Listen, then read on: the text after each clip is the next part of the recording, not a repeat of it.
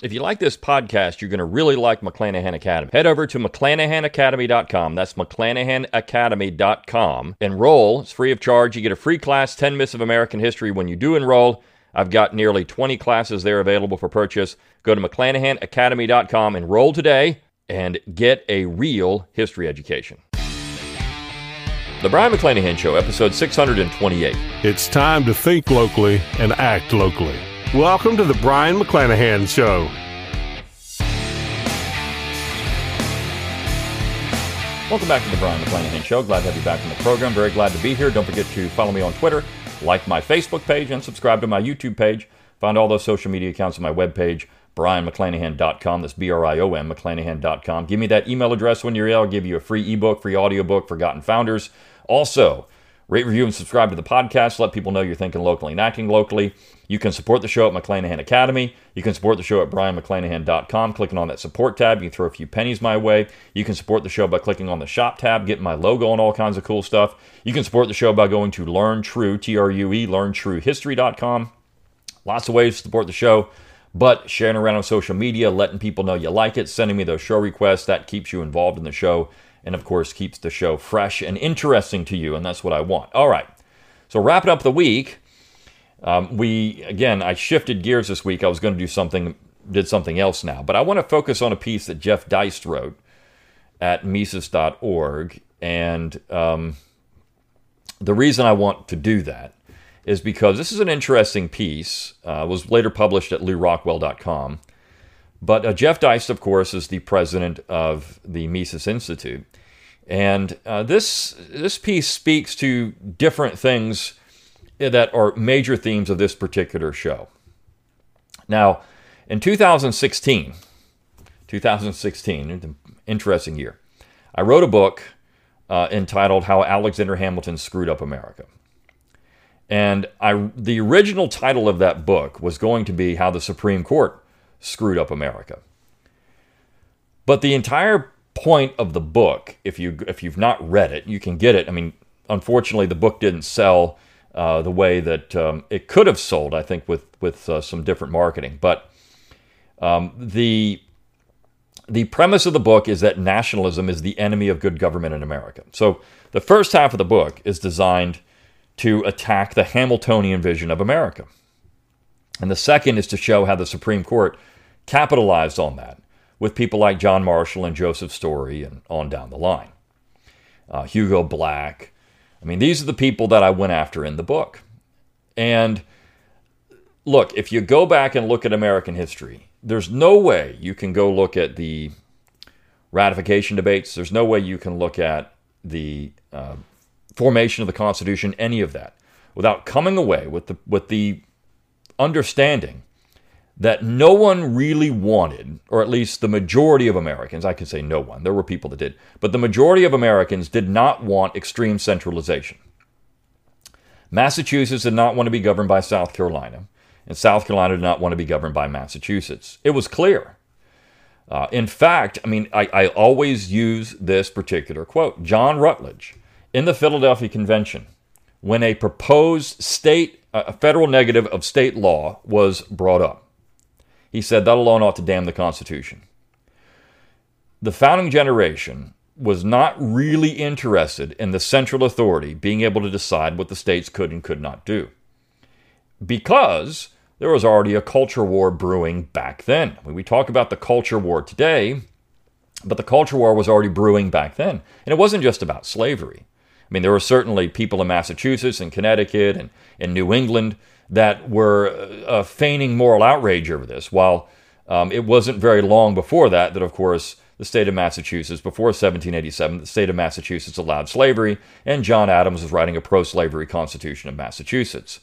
And of course, at that time, there were many people in New England who were still making a boatload of cash on the slave trade, on the international slave trade. So when I say feigning moral outrage, I mean that uh, in Massachusetts as Harvard, and I'm going to talk about this next week, as Harvard University has now gone out and said, oh my gosh, we have all these people that had ties to slavery that were uh, at Harvard University.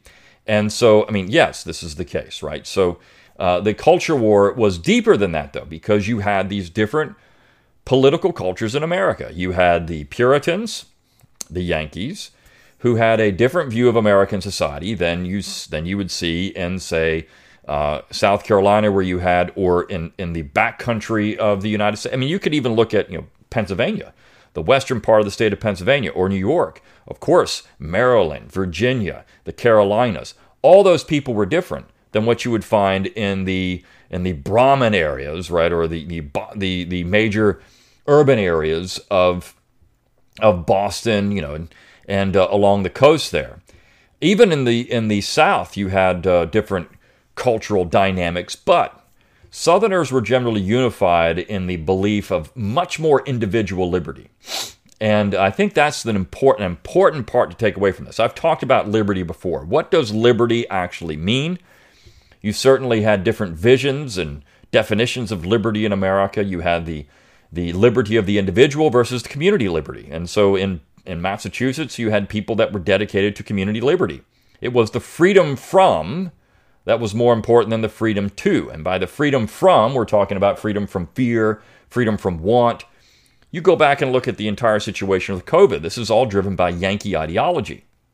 The freedom from being sick, the freedom from fear of getting sick. I mean, a mask, which we know don't work. I mean, they never worked. I remember when all this started, when COVID started, and people were starting to mask up, and I said, "This is pointless. I mean, it's a virus. It's not going to be protected by your little mask. You're, you're going to get sick. This is why virologists wear these huge suits when they go in. There's, there's no way a mask is going to protect you. It doesn't matter if you've got two on or four on or everybody's wearing masks. It's not going to protect you from a virus. And uh, but that was that was Yankee ideology. Well, if we put on a mask, we're not going to be as afraid when we go out. And so that was, of course, uh, the freedom from fear. And it's a it's a dominant strain in American history. I mean, there's no doubt about it. You have people that believe this. They believe in this to their core. And so that's how they're going to govern society. Well, the rest of America didn't want that. I mean, it's the stupid thing of well, you can't go walk in the park, right? That's that was idiotic. That wasn't going to do anything. But of course, that's the freedom from fear. And so there were already culture wars brewing in America long before we had the issue of slavery, long before we had any of these other issues. We have different people in America. Now, in the 1810s, right, 1820s, Americans were generally more united on some major beliefs than they are today. I would say that America is much more fractured today than it's ever been when it comes to uh, their core beliefs right? Americans were generally Christian in the 1820s. It didn't matter if you're North or South, they had generally accepted views of normal in society, right? We don't have that anymore. We've lost the entire anchor of the word normal. What does that even mean? And the language has changed so much that we can't even, we're not even speaking the same language with people in different parts of the country anymore. It doesn't even exist, or different political religions, because that's essentially what's happened. We now have adopted different political religions and Lincoln, of course, was elevating us to that point when he basically said the, the, the Constitution and the Declaration are religion. I mean, it's a religion for Americans, it's a secular religion. So now we're at a point where we're so fractured, we're so fractured that when you start talking about centralization and you start talking about these big issues, right? Social issues, other things, particularly social issues, that's the key to every single debate in America. And that's where Jeff Deist's piece is, is good. The title of the piece is Why Social Issues Dominate. And he begins it with some good questions and some good points. He said inflation in the U.S. is at 40 year highs, while interest rates on 10 year Treasury notes just hit 3%, signaling trouble for home buyers. Truck drivers pay more than $1,000 to fill their rigs with $5 per gallon diesel to deliver your increasingly expensive groceries and Amazon packages. Crime and homelessness skyrocket in large cities, exacerbated by violent opioids. And America's proxy war with Russia and Ukraine gives rise to the most serious threats of nuclear strikes against the West since the 1960s. Yet so called social issues, from abortion to critical race theory to teaching gender identity in elementary schools, dominate our politics and media. Virtually every voter has a strong opinion on these issues and pays far more attention to them than, say, the M2 money supply or the next Fed Open Market Committee meeting though the latter could have a far greater impact on the, that voter's lives and finances. Why is this so? He says the short answer is the Supreme Court. I would say that it's not the Supreme Court. The short answer is nationalism. But of course, the Supreme Court reflects the major centralization of America that really began, started beginning with Hamilton as Secretary of Treasury. I've said one of the greatest September 11th disasters in American history was when Hamilton was appointed Secretary of Treasury. It was, it was September 11th, 1789. It was a grave disaster for America. It was the first September 11th disaster because Hamilton, as Secretary of Treasury, is going to be working to centralize power in, at that time, New York, later, later Philadelphia, and then later Washington, D.C. So as you centralize power and you start making every issue national in scope, that's going to change everything. It's going to make it to where you're going to start fighting over the spoils. You're going to start fighting over the patronage. You're going to start fighting over all these little minor issues that should really be handled at the state and local level. As Tench Coxe pointed out when arguing for ratification, look, all these things that we're fighting about now, these are state issues. It's not a federal issue. None of these things are federal issues yet. They become part of the federal language and federal discourse, but more because we've quote unquote nationalized these things. And when you simply talk about majoritarian politics, numerical majoritarian politics, that's exactly what's going to happen. And when you say that we have a one American people, this is what's going to happen, even though the left knows this is not true, because they, they talk about it all the time. We have diversity.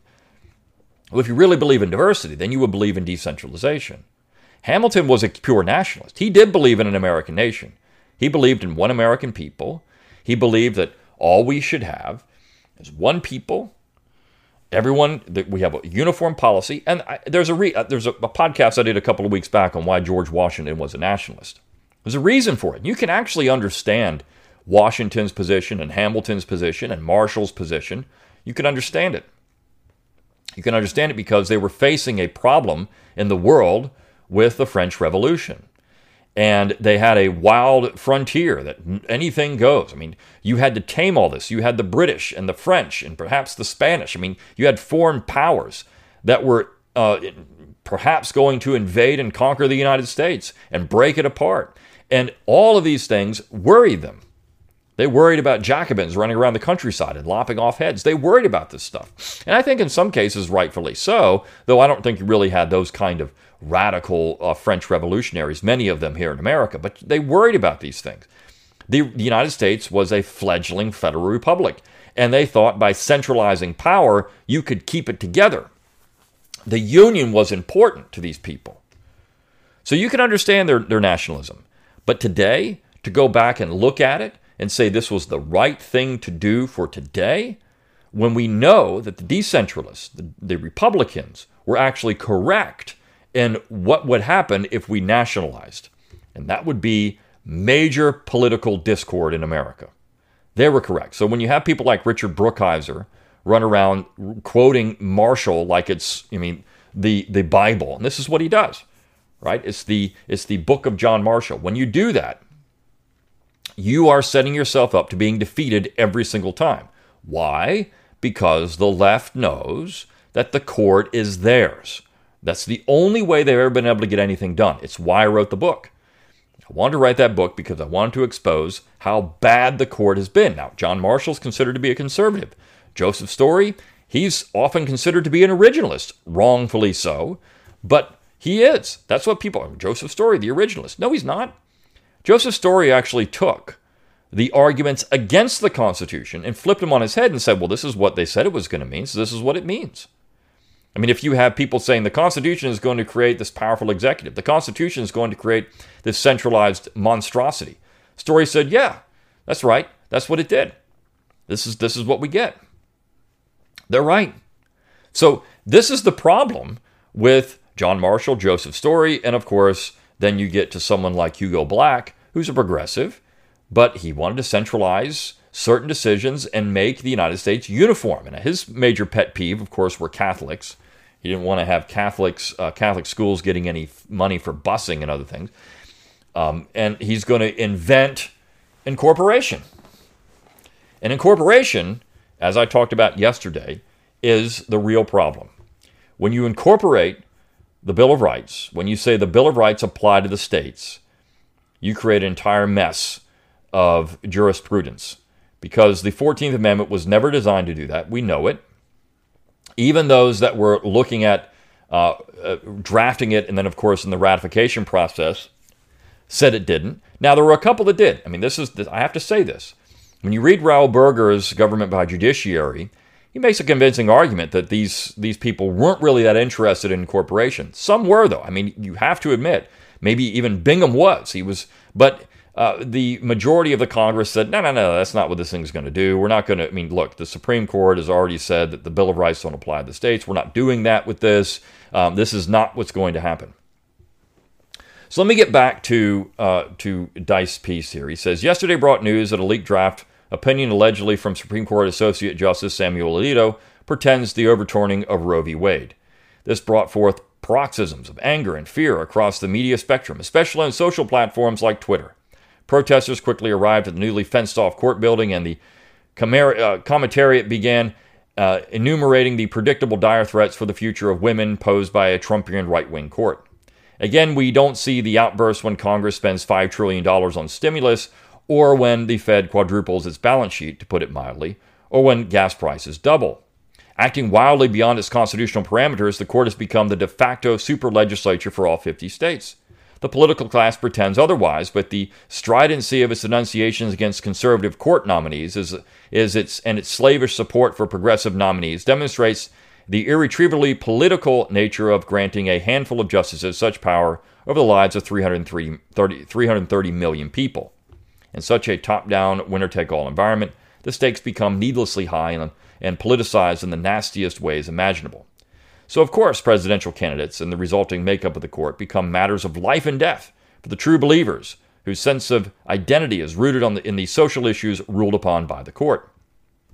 So, um, I mean, he's pointing this out. We, and I've said this, elevated politics to a religion. I mean, it's, it's not Catholics and Protestants anymore. It's those that believe in uh, a sacred government and those that don't. I mean, when you have Kamala Harris and Joe Biden stand up and say that you know the, the Capitol is a sacred place, sacred.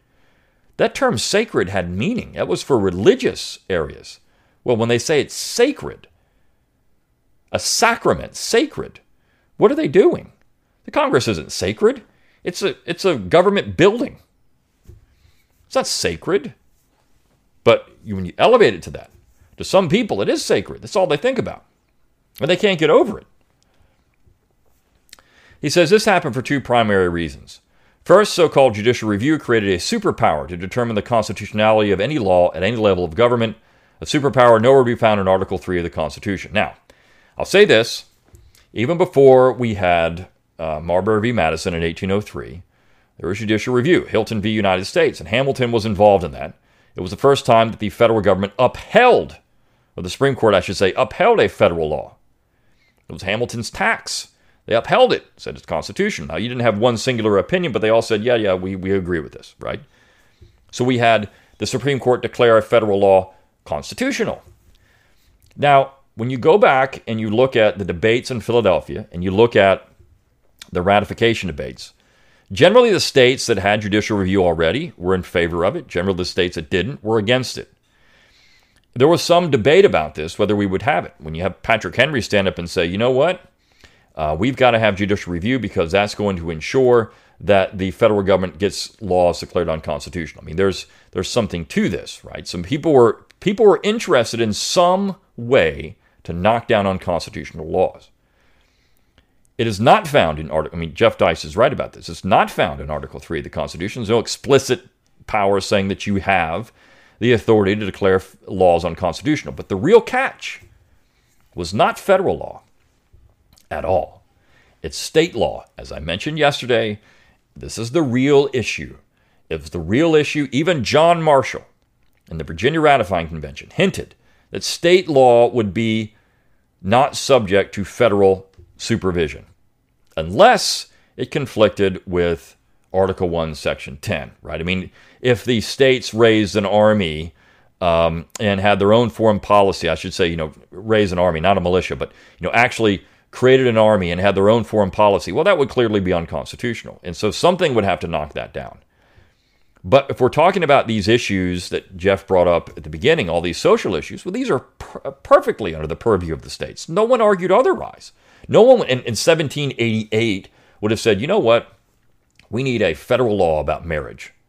Now, part of this is created because we have uh, all these federal benefits, right? I mean, so we have uh, Social Security. Well, who can get your Social Security check when you die? Well, I mean, that creates an entire different, entirely different process now because we've just but Social Security then is unconstitutional. I mean, so, so we have we have these unconstitutional problems creating more unconstitutional problems. This is this is the issue with nationalization.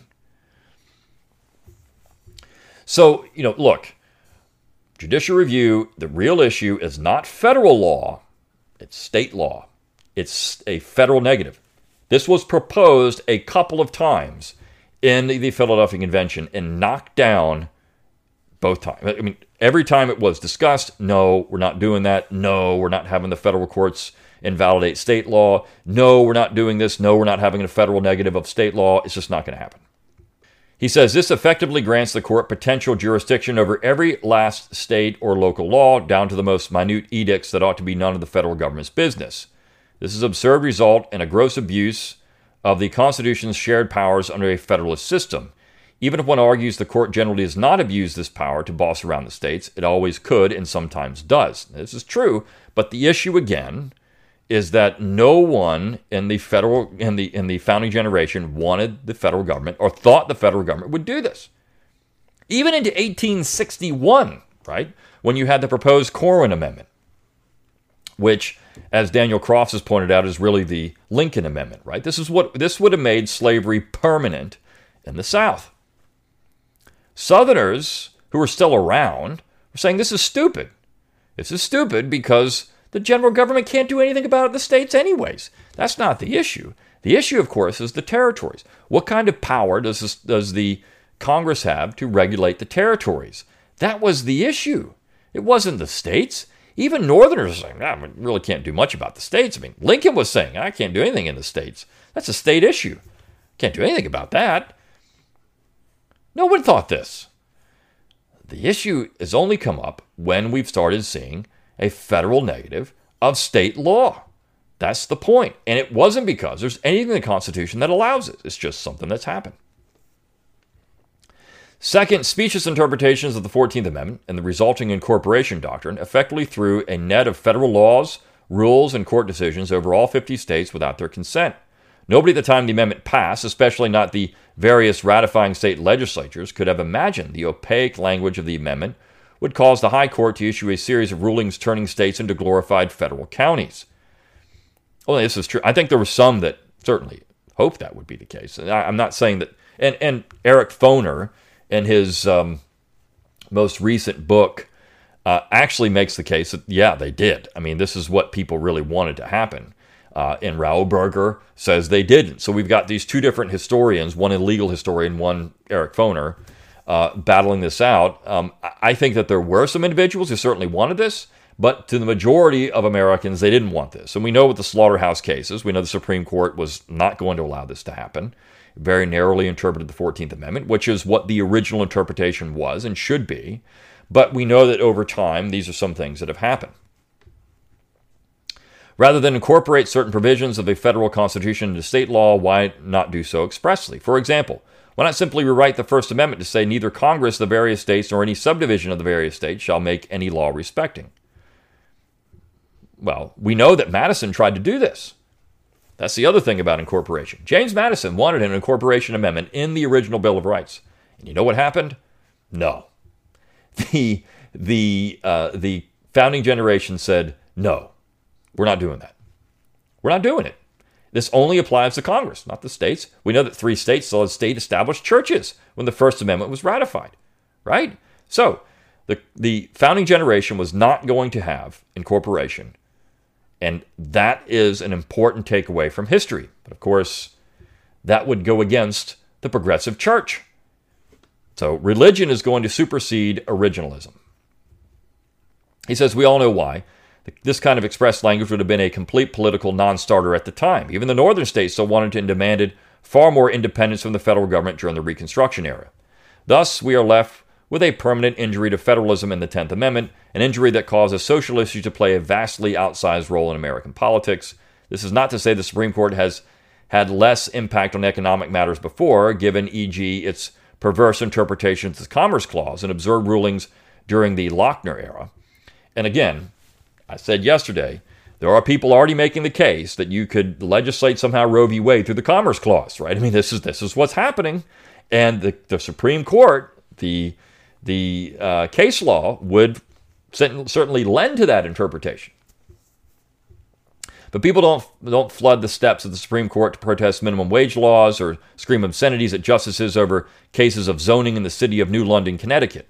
In short, there's nothing remotely suggesting a right to abortion in the text of the Constitution under even the most tortured interpretation. This is purely a matter for states falling under the Ninth and Tenth Amendments. Overturning Roe does not change a single law in a single state, and it does not prevent any state legislature from loosening restrictions in, in reaction, these restrictions in reaction. It simply revokes jurisdiction over the issue from federal courts. This ought to be an amendable solution, amendable to everyone. But, as he says in a tweet, progressives will never take this deal. They won't because the church of the nation is their problem. See, the people we have to convince about federalism are not people on the right, though even they need to be convinced at times. Um, or at least when it comes to some issues. The people on the left are the real problems. Now, on some issues, the left is more interested in federalism than the right. And the right would say, well, you got to have like the drug war or um, you know immigration. These are things that uh, the left would be more in lockstep with, with federalism than than the right. See, we have selective federalism in America. We have selective belief in federalism in America, and that's the real problem. So Deist concludes mass democracy under shifting rules, often determined by non politicized judges, is not a prescription for harmony and goodwill among 330 million very diverse Americans. Those millions don't agree much about guns, God, abortion, and plenty more, but they don't have to agree. In a post liberal and post good faith environment, aggressive federalism and realistic discussions of political secession the obvious path forward. If you claim to love your fellow American citizen, unyoke them from the federal superstate and demand the same for yourself.